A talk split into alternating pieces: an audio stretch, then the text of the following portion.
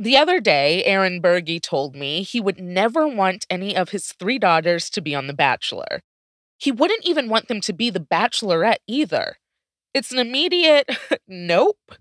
Just because I'm an overprotective hover dad, really. I mean, it's my fault. That's not a huge surprise. Most dads probably aren't like, you know what would be a great way to find the love of your life? Going on national TV where me, your mom, your friends, and coworkers can watch you date and even go into the fantasy suite. Yeah, no. But it is sort of funny that Aaron feels that way, of all people, because he was the bachelor. Now Aaron's 46 and married, but back in 2002, he was very single and the second bachelor in the franchise's history. But I used to run like a blooper reel after certain episodes, and one of the blooper reels was all of the outtakes of me like propositioning the girls to get in a hot tub. Slightly awkward looking back on it now, especially since we all know what The Bachelor entails. It's a hookup show. Sure, it doesn't show too much, but at the end of the day, the lead is dating 25 people. You're going on these ridiculously romantic dates, you're making out, you're baring your soul, you're sticking your foot in your mouth. And it's all on air for all of America to see. But back then, Aaron didn't know what was in store. He was following in the footsteps of the first bachelor, Alex Michel. And Aaron actually didn't watch that season. He had heard about it at work. It was water cooler conversation at the bank he worked at in Missouri. But one day, the tellers at the bank started to get a little glimmer in their eye. After every season, ABC not only asked for applications, but also for nominations. And I came back from lunch one day and had a voice message from ABC just saying, "Hey, uh, thank you for applying for the you know the Bachelor and yada yada. Please go take five minutes of time and, and make a video of yourself. We were using VHS back then, can you believe it? And send the tape in, and we'll uh, we'll go from there." And so I thought, well, that's pretty funny. And the, it, the joke was on me. The tellers at the bank it was hilarious. They applied. Their boss needs to settle down, kind of a thing. Back then, Aaron was a 28 year old banker from Springfield, Missouri. He was young, single, had that Midwestern blonde, hunky vibe. Like, he has an MBA, but also seems like he could chop some wood for you. Originally, the whole thing seemed out there go on a reality show? But then he was like, when else in my life will I be able to do this?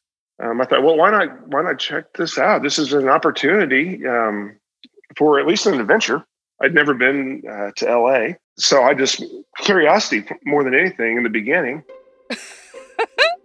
An adventure indeed. So after ABC got the tape, they asked him to get on a plane and fly out to LA with seven other finalists. And they put him through the ringer. You know the deal by now. Small hotel room, bright lights. It's like an interrogation on criminal minds. I mean, they're probably also trying to figure out if you're a serial killer, but for entertainment purposes. A shrink gives him a psych test, and then ABC Casting asks him to do something kind of weird. They would try to throw you off guard, so they they would ask you to dance in front of the camera. Like, well, let's see, you know, see what kind of moves you have. Let's okay, um, take your shirt off. You know, do this, do that. Wait, I need to hear more about this dance. You grab one leg and you dance, and you hop on the other leg, but I don't think there's a name for it. Um, it was, yeah, it was goofy. I get it. I mean, if he can ham it up for them, maybe he'll ham it up for millions of viewers. But Aaron wasn't a shoe in. He says he got the feeling that the ABC folks just weren't all that into him. But the creator, Mike Fleiss, was. He wanted someone a bit more down to earth. Season one's Alex Michel was a Harvard grad. He had the dark, slicked back hair, very JFK Jr. vibes. Aaron was from the Midwest. He was athletic, kind of Paul Walkery. He was relatable. Aaron didn't leave those interviews confident, though. He even witnessed fights between Mike Fleiss and the casting folks over what they even wanted. I thought, well, this isn't going to go anywhere because they're yelling back and forth about who they want, who they don't want. And, and obviously, I'm not the guy. But three weeks later, he gets a call from Mike Fleiss himself, who told him, Congratulations, you are the next Bachelor. Viewers were hooked from the start. 18 million people tuned into Alex Michel's finale. For context, season 24 with Peter Weber got 8.5 million, which is still a lot now because TV has changed. The flirting, the backstabbing, the tears, it's all must see TV. But 18 years later, it's a show that feels weirdly old fashioned. So, why in 2021 are we still watching The Bachelor and Bachelorette, even though it's so white? When they say, they say that love. It's the opposite of feminist. Like her body is her temple, and to expose it to anyone who isn't her husband, that was, that was a slap in my face. And so, sis? When you go home, you think I can't find you? You think I won't go out of my way to come to your house? I'm dead serious. You think I'm scared of you? I think you should be. I'm your host, Mariah Smith, and this is Spectacle Episode 4 The Bachelor Bachelorette, our problematic fave. Let's take a quick break and hear a word from our sponsors. Have you ever felt like escaping to your own desert island? Jane Gaskin did exactly that, trading in the family home to begin a new life in the tropics. But she soon discovers that paradise has its secrets. I'm Alice Levine, and this is The Price of Paradise the island dream that ends in kidnap, corruption, and murder. Wish you were here? Follow The Price of Paradise now, wherever you listen to podcasts. Welcome to True Spies, the podcast that takes you deep inside the greatest secret missions of all time.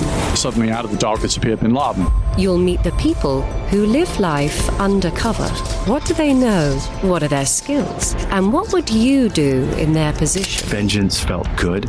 Seeing these people pay for what they'd done felt righteous. True Spies from Spyscape Studios, wherever you get your podcasts. Each season starts with an all nighter. Well, almost an all nighter. We all have it memorized by now. One by one, limos pull up to the estate, which is this enormous Mediterranean villa in the Santa Monica Mountains. There's romantic lighting, beautiful trees, and something I always notice is the pavement is wet. And I'm like, why is it wet? We Googled it, and apparently Chris Harrison says it looks pretty on TV. Still very confusing. Since there's so many contestants, producers help them stand out. They do campy stuff. They wear shark costumes or ride in on a camel.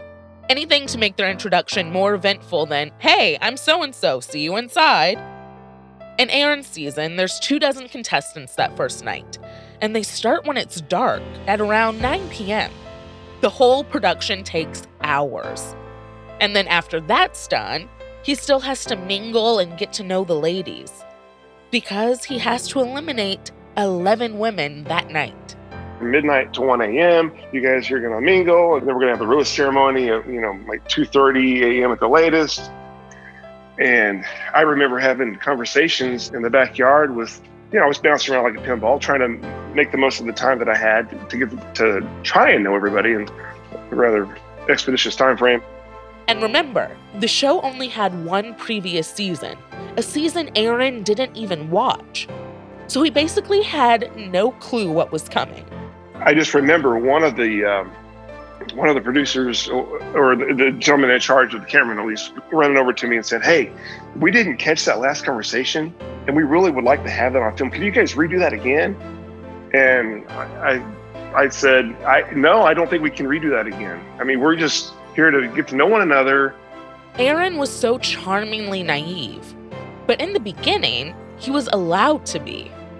So it was back then, uh, Mr. Fleiss was very involved. And I don't know if he still is or not, but you know, so then it's talking with the control room in the house, say, okay, hey, you, you guys need to be able to have your cameraman on on the spot. They can't be. This is not acting. They're not going to be redoing scenes and so to speak. And so that's that was something that sticks out. It was just a learning curve for everybody. Let's sit with that for a second. It's interesting to think that Mike Fleiss, the creator of the show, defended Aaron and kind of went against the producers. Because at the end of the day, the producers have to make a show. They can't just tell Aaron and the ladies to have fun and hope it works out. They need to make sure they get everything they need and on tape. Nowadays, reenacting scenes is kind of par for the course with reality TV. But again, it's season two, so it's possible production was still working out the kinks, figuring out how hands on they needed to be. And it also could have been a little political. Like, don't push Aaron so hard right out of the gate. We need him on our side. And Aaron started to get the hang of things that this was a TV show and he needed to work with the producers. You know, you would go on dates and you would interview after those dates and talk about what had happened. And there was one day, one of the producers came to me and said, Hey, we have lost an entire thing of film. We can't find it from these dates and all these interviews. We can't find it anywhere. So on that day that you have off, here's what we're going to do. We have all the uh, outfits that you wore in those days, and we're going to have you go through and we're going to remind you of what the date was and who it was with. And we need you to answer all those questions again. It took all day. Okay, some things on the show are clearly staged. But Aaron said he felt genuine connections with the women on his season. Sure, the setup is weird, but he wasn't faking. Truth is, The Bachelor mm. makes it hard not to fall in love. You know, you're in a hot air balloon, you're on a train. We were doing things that you wouldn't normally have an opportunity to do. so that element obviously adds romance and beauty and really gets everybody's, you know, dreams going that direction. Producers can't wait around for sparks to fly. They have to create the sparks because the clock is ticking. Aaron's got to be engaged by the end of the season, so they have to speed up the dating process. Like, usually, maybe you wait a few months to introduce your boyfriend to mom and dad. But in the world of The Bachelor, you better be ready to send him on a flight back to Nebraska three weeks in to meet Grams.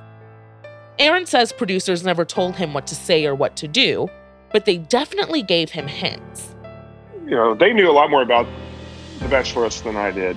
And so if they knew certain things about somebody, you know, in the typical dating situation, it's going to take a while before you peel off the layers of the onion. You could know somebody, but so they would they would suggest, hey, why don't you ask this about that because there's something that happened in her past. All of this sounds super familiar to Jennifer Schefft Waterman. You might know me as just as Jen Schefft, and I was on The Bachelor, the third Bachelor ever, and then I was on the third Bachelorette. So that's where people know me from. Jen was on the third season of The Bachelor, given the final rose by Andrew Firestone, and shortly after they broke up, ABC chose her as the third Bachelorette. And from the start, she felt a give and take relationship with the producers. Give them what they need, and you'll get something in return. She was no pawn. She remembers bartering with them for alone time with Andrew in the fantasy suite, alone time off camera. It was sort of like if you maybe kiss each other for a little bit and give us, the, you know, the the shot that we want, and then we'll get out of your hair. I was like, all right, let's let's get you guys out of here because I just want to be with him, not everybody, and see if I can get a read on him and what he's thinking, like off camera. You would think being the lead, the bachelorette, would be better. You are in a power position, you get your pick. You're not competing against 25 other women in a weird sister wives scenario. But Jen actually liked being a contestant more. When I did The Bachelorette, all the pressure is on me to make a good show and to fall in love and to, you know, find things to talk about with every different guy. Dating multiple people at once didn't come naturally. It felt weird. So for me, it was hard to pretend that I was like interested in all these people when, you know, I didn't necessarily feel that. Jen did develop feelings for a couple of the guys. One in particular stood out Jerry. He was a 29 year old art gallery director from Los Angeles. During their whirlwind weeks together, they went to Cape Cod and Bermuda. They danced to a private band under the stars. Jen felt a spark with Jerry, but she wasn't gunning to marry him. The producers did not like that. They tried to convince her she was making a big mistake. They were like, if you look cold, like people are invested in you. They want you to find someone. If, you know, maybe you need to be less shallow. Maybe you, you know, I mean, they definitely, they didn't tell me what to do, but they tried to beat me down and tried to make me feel like I was just gonna be looked at as like the worst person out there. Um, so if you don't choose someone, that's what's gonna come across. And I don't think that's what you want, right, Jen? Keep in mind, The Bachelorette is made in total seclusion. Jen's not allowed to talk to friends or family, you know, the people you normally bounce big ideas off of, like marriage. She was around producers all day. She confided in them, talked to them like friends, but they were not her friends. They were making a show. A competition show that is orchestrated to end in two people getting engaged. By not wanting to choose anyone, Jen was blowing it all up. But I really feel like they thought I was going to end the show because the show is about finding a love connection and I didn't find it. So that was really bad, really bad for the show. So she gave in. I didn't want to be with anybody on that final show, but I was like, okay, I'll pick Jerry. Jen chose Jerry, but they didn't get engaged in the final rose ceremony. It was more of a commitment to continuing their love story outside of the show. But after the finale, ABC aired its After the Final Rose special, where Chris Harrison brought the couple back to dish on the season. And Jerry got down on one knee and proposed to Jen. Jen said no. As you can guess, the world imploded. I was called like spinster of the week, or then like old maid of the week, or you know, people like Elisabeth Hasselbeck on The View saying that I was going to be a bachelorette for the rest of my life. It all sounds pretty sexist. To be fair, the tabloids weren't nice to Aaron either. They accused him of being a serial fiance. He remembers getting accosted by a mother and daughter at the doctor's office. They were angry that he broke up with his final pick, Helene. And I just stuck my hand out and just said, Hi, I'm Aaron. I don't think we've ever actually met. And just doing that was enough for them to be like, oh my gosh, we were so sorry. We don't even know you. That's what you get when you sign up to be the bachelor. Strangers calling you out, questioning your choices. But what about questioning the show? Like how it puts marriage on a pedestal, the ultimate prize for any worthy woman or why it allowed a white supremacist to be cast for the franchise's first black bachelorette. And why does it perpetuate this idea that wanting sex makes you a slut? We'll get into all of that after the break.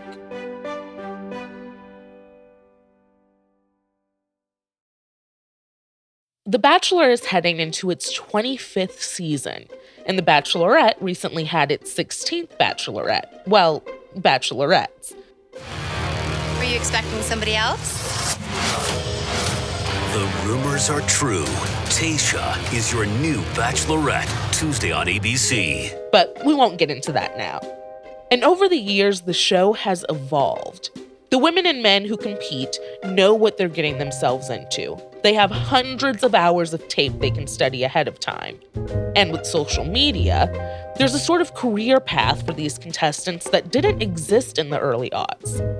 A way to leverage this fame by promoting your business or becoming an influencer, or both. The show's framing around the ideal man and woman has changed too. In a weird way, it's gone backwards.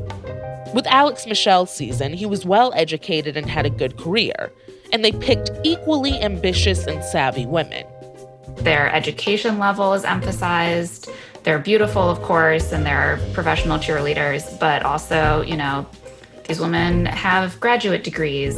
That's Claire Fallon. She's the co host of the HuffPost podcast, Here to Make Friends, where she and her co host, Emma Gray, discuss all things Bachelor Nation. And now, as it's turned into this soap opera, it's evolved more and more toward um, just someone very good looking who comes off well on camera. In the beginning, we were calling these men and women catches because they were beautiful, had great jobs, and were smart. But being the whole package doesn't make for good TV. If we're being completely honest, the patriarchy is as much a part of The Bachelor as the rose ceremony. It's an integral part of the show's DNA. It's long promoted that marriage is the ultimate prize for any woman. To date, I've just been really nervous. I felt like I had a great date with Juan Pablo in my hometown, but my whole family was kind of hard on him. So coming in tonight, I have no idea how Juan Pablo really felt. Women wait nervously for those roses. Andy, we just said this rose. But there are other reasons that the show has gone from promoting smarts to focusing on the superficial. The show caters to the male gaze, and straight white men in particular. And we're still waiting on an openly queer bachelor or bachelorette. But we know at least one came out against it the one and only Juan Pablo. Do you think it would be a good idea at some point to have a gay or bisexual bachelor? No. Why not? Just because I respect them, but um, honestly, I don't think it's a good example for kids to watch that on TV. It's hard. It's hard. It's a very thin line. The show doesn't even try to reflect reality. Instead, The Bachelor constructs an alternate reality, one that avoids any real discussion of sexuality, especially when it comes to the bedroom. In the early seasons of The Bachelor, people were surprisingly open about sex. It was refreshing. They even had sex outside the fantasy suite, something that raises eyebrows now. Physical intimacy was treated like a given. Like, hey, we're adults and we might get married, so let's see if the physical chemistry is there. But over the years, the show has cast more evangelical Christians. And as they brought on more conservative and religious contestants, sex was taboo. You also got a lot of talk about traditional values, which all felt very 1950s. You see this in Sean Lowe's season. So, Sean Lowe was the 17th Bachelor. He was a runner up on Emily Maynard's season of The Bachelorette. That's my producer, Joanna. Right. He's this very uh corn-fed looking guy, like super blonde, muscular, really into his family. Yes. And it's probably worth noting he's also an evangelical Christian. Yeah, it becomes kind of a known thing that there will be no sex on the show. Yeah. So you assume when it comes time for the fantasy suites, it might be a little awkward.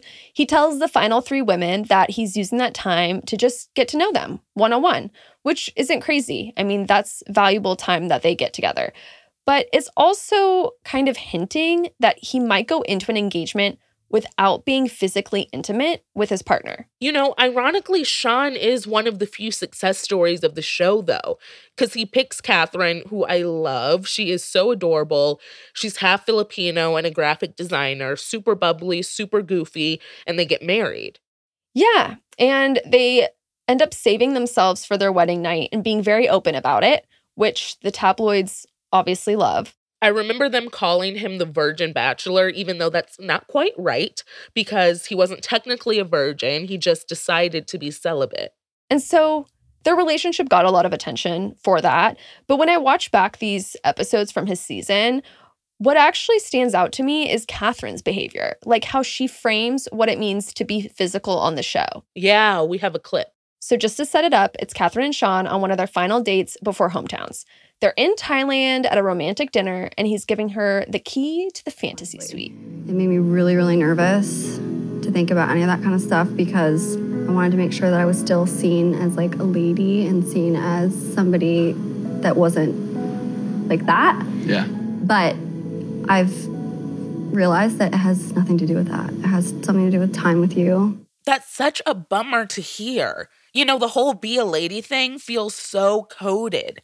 Like my family is watching this or America is watching, and I don't want to be judged and called a slut. Yeah, or just seen as a woman who takes pleasure in sex. And I think it speaks to the growing consciousness on the show. Like women go on now and they know that they will be judged for how they act. You know, this reminds me of Hannah Brown's season. Oh, yeah.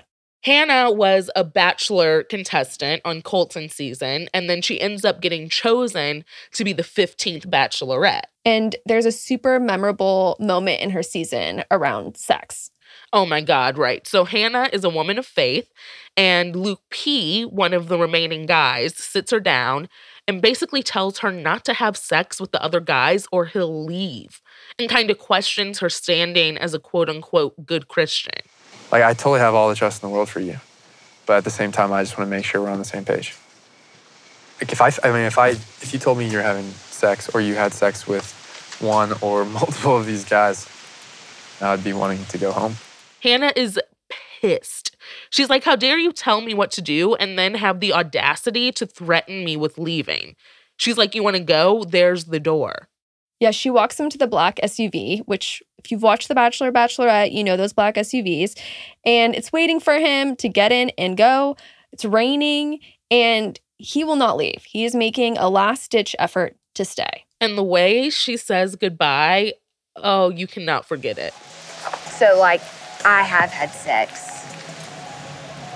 Say what? Y- yeah. And I, Jesus still loves me. I feel like Hannah's season was a watershed moment for the show. She was a woman of faith, but she'd call out BS when she saw it. She exposed the shame the show had around sex. The only chance they really get is the fantasy suite, literally days before the engagement. It normalizes this idea that sex should be saved, that it's sacred. But for the majority of Americans, premarital sex is the norm. This slut shaming reminds me of sex ed in the 90s, like abstinence except for your husband. For 2021, the whole charade is kind of tone deaf. It's like the mansion is frozen in time from a gender perspective, and when it comes to race. For much of its run, the franchise has been pretty homogenous white, conservative, and for a while, evangelical. It's kind of a running joke that people of color on the show don't make it far. Just like horror movies, they're killed off fast. Back in 2016, Splinter News reported a black contestant never made it past five weeks on The Bachelor or Bachelorette, and that 59% were kicked off in the first two weeks. It took 15 years before the franchise cast a black lead. Yes, our new bachelorette is Rachel Lindsay, making her the first black bachelor or bachelorette in franchise history. This is a bit of a spoiler because you're still on the show. Yes, it is, but you know, we're a couple of weeks out for filming. We're ready to get this started. I'm ready to find love, find a husband, so. Rachel ticked every box. She was an attorney, came from a great family, and she's gorgeous. Different from the other bachelorettes we were used to seeing, who were played up for their worthiness as wives, but whose careers and interests definitely took a back seat, at least in the producer's eyes. I think it's absolutely accurate to say that Rachel needed to clear so many hurdles in order to be considered perfect enough to be the first Black woman cast as a lead on a Bachelor show. That's Emma Gray. She co hosts Here to Make Friends. Women of color on this show are certainly held to a higher standard than white women are, 100%. With that season, it felt like diversity was a box they checked for the lead, but it was clear behind the scenes was not led by people of color. Especially when a white supremacist made it on the show. When you have a bunch of white people making a show, and then they're like, yeah, diversity, representation's great. We just like put this black woman in our show, cast a few more black men than we normally would, but we have to talk about race. So, hey, maybe we can talk about race by like traumatizing this woman and putting a racist in front of her to date her. Emma thinks having black producers would likely make a difference.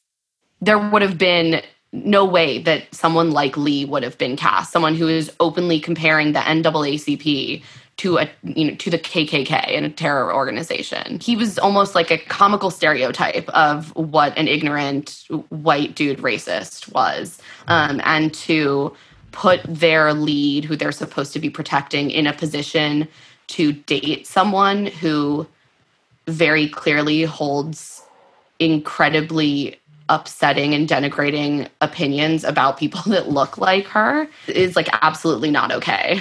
The lack of diversity on the production side is the show's Achilles heel.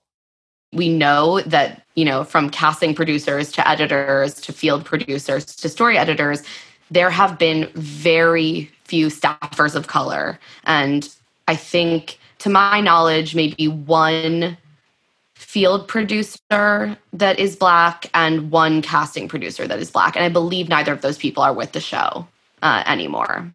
A few years before Rachel's season, a couple black football players sued the show, saying they weren't even given the chance to audition. The courts ultimately sided with the show, saying the First Amendment gives them the right to pick whoever they want for the show. Rachel Lindsay even called out the franchise, putting a petition together demanding the show cast another black lead. I know that that franchise has the power to do whatever they want, including having a lead of color. And it's time to stop making excuses.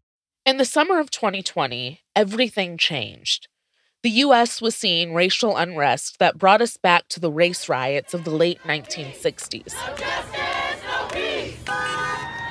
Millions took to the streets to proclaim that Black Lives Matter all across the country. Initially, I wasn't holding my breath for ABC to start airing conversations around being Black. But in season 16, when Tayshia, a biracial woman, suddenly became the bachelorette, things changed. Tonight, I have a really important date with Ivan. A date like this is really special to me. It's comfortable and it's fun and it's in my place. Like, this to me is the Friday night we would have if we were together. He's Filipino and black, and she's half black and half Mexican. They end up comparing skin tones. Mm-hmm. There aren't many people like Ivan and I where I grew up. And so I haven't really had a man my age that's also of mixed descent to relate to. And Ivan ends up talking about what's happening out in the world, outside of the bubble of The Bachelorette. He tells her about his brother who went to prison. You know, especially with like George Floyd, um, and that's like police brutality, and that's something that like really hit home for me. You can only imagine how much wilder it could be in prison, right? Absolutely. And like my brother used to tell me stories about how these COs, correctional officers, like literally like beat him up, like, and I felt so bad because my first question was like, "Well, Gabe, like, what did you do?" And ABC could have turned this into sound bites, but they let the conversation breathe. Yeah, I guess like how has like the events of the world affected you today? I don't know, just like the way that the world is right now, it's just, it's a lot. Yeah. And um, it's, it's just overwhelming. And sometimes I feel like it affects me more than You even know sometimes, Yeah. honestly. Yeah. um, You're good. I'm sorry. You're good. You're good. I'm here. She starts crying. She can't find the words. You know, it's so tough. I get it. But it just like affects me like really like I don't know why it does so much, but like it hurts a lot. Being black, especially in this climate, like there were things she's struggling with internally that I could tell she's really hesitant to say. And I want Tayshia to trust and feel comfortable to be able to share um, whatever she has gone through in her life. I'm going to be honest, I did not see that coming. It was surprising to see after this many seasons. And while it was refreshing, I wanted more. It wasn't deep. You know, Tayshia struggles to find the words. Ivan is really carrying the conversation. And I'm not alone in feeling this way. Kristen Warner wasn't all that impressed by it either. Tayshia didn't have a lot to say. Like she almost was like an Autobot. Like I've thought about her like glitching, and that might have been one of the times where she kind of glitched because I don't think she really had anything to say. Kristen is an associate professor at the University of Alabama and wrote a book on colorblind casting. She watches The Bachelor and teaches it in her classes.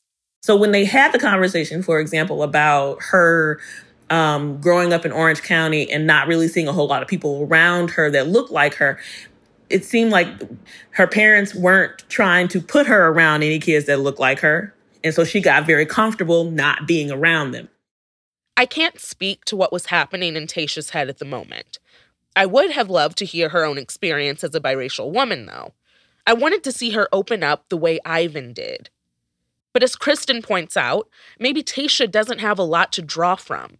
And also, let's be fair, Tayshia shouldn't have to be perfect. But it does make you wonder about ABC's choice in casting her. There is so little about her that is culturally specific. I mean, there isn't anything really. Out, you know, her identity is Orange County. Outside of her skin tone, if that is what diversity means to them, then they've succeeded and and they figured out the formula to where all the bachelorettes can essentially be the same. In 2020, we also learned that ABC would get its first black bachelor, Matt James. Matt is a 28 year old black former pro football player from New York City. Bachelorette fans might recognize him from Tyler Cameron's Instagram. They're BFFs. I think um, Matt James also has to walk this very fine line. And I'm actually much more nervous for him uh, than I was for Rachel. He has to be at once charming and also non-threatening. He has to be someone who wears his salmon blazer, you know, is has charisma and grace, but also I imagine has to um, not over sexualize himself in the same way.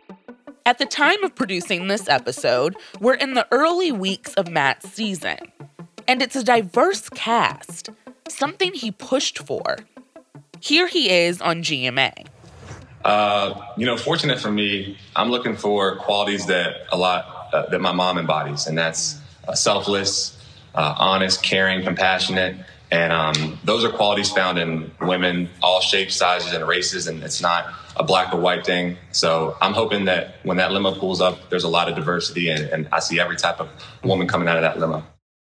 I'm happy to see more black and brown women on the show.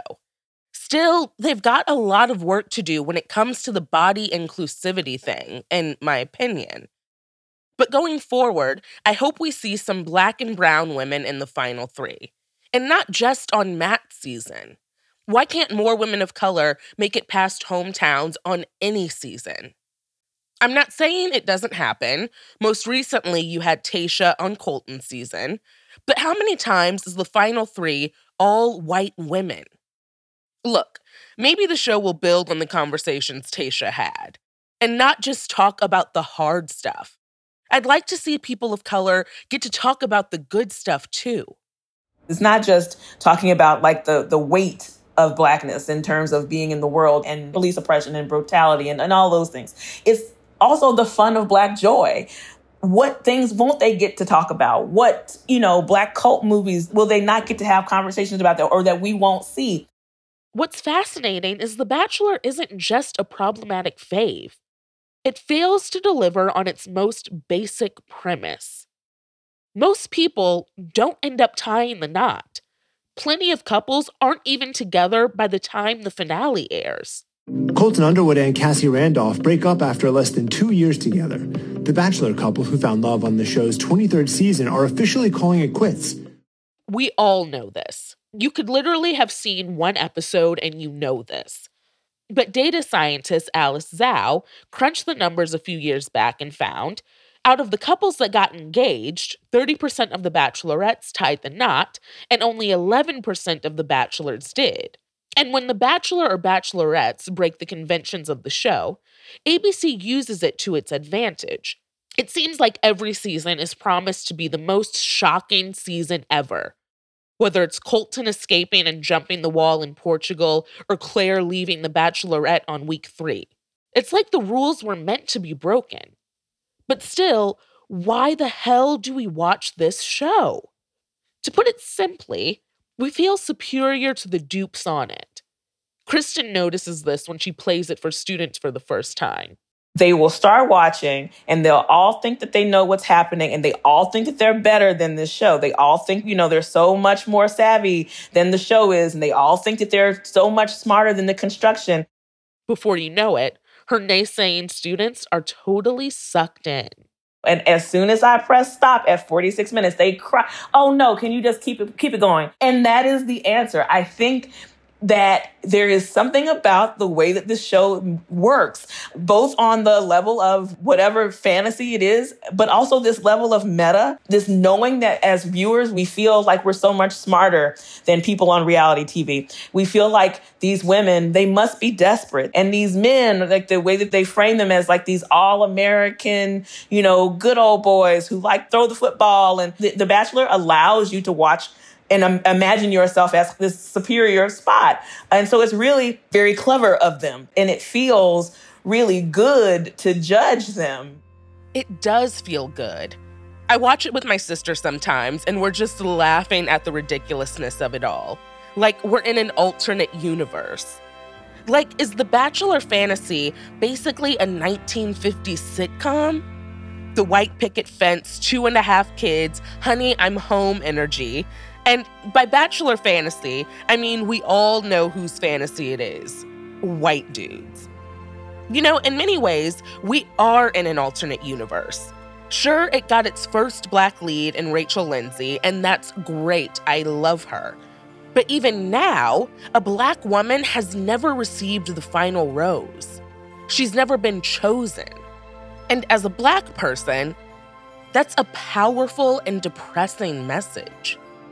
But just like Kristen students, I'm sucked in, season after season. I wish I could give a good answer as to why I watch the show. Something that ties this episode up in a bow. But I don't really have one. I'm used to not being seen or portrayed on TV, so why should I hold a reality TV show to a higher standard? Because it's reality? Most of us don't have two dozen people breaking down our door, asking us to get married after a few dates. But it's thrilling to be a fly on the wall for this romance that seems so insanely out of reach. So, if The Bachelor and Bachelorette are this fantasy about finding the one and getting the ring, it makes you wonder what happens when you settle down with the man of your dreams? Maybe you become a housewife a real housewife. If you marry a count, you become a countess, which, you know, there's a whole prince, princess, duke, duchess. It's kind of this echelon of the aristocracy. So when I married Alex, I became a countess. ta That's next time on Spectacle. Spectacle is a production of Neon Hum Media. The show is hosted and co produced by yours truly. Lead producer Joanna Clay reported and wrote this episode. Jonathan Hirsch and Shara Morris are our executive producers. It was edited by Catherine St. Louis. Our associate producer is Chloe Chobol. Our engineer is Scott Somerville. Thanks to Andrew Eapen for his original music. Laura Bullard is our fact checker. And special thanks to Raquel Gates, Crystal Genesis, Vikram Patel, and Shauna Shiro. Follow us on Twitter and Instagram at spectacle underscore pod. I'm Mariah Smith. See you next week.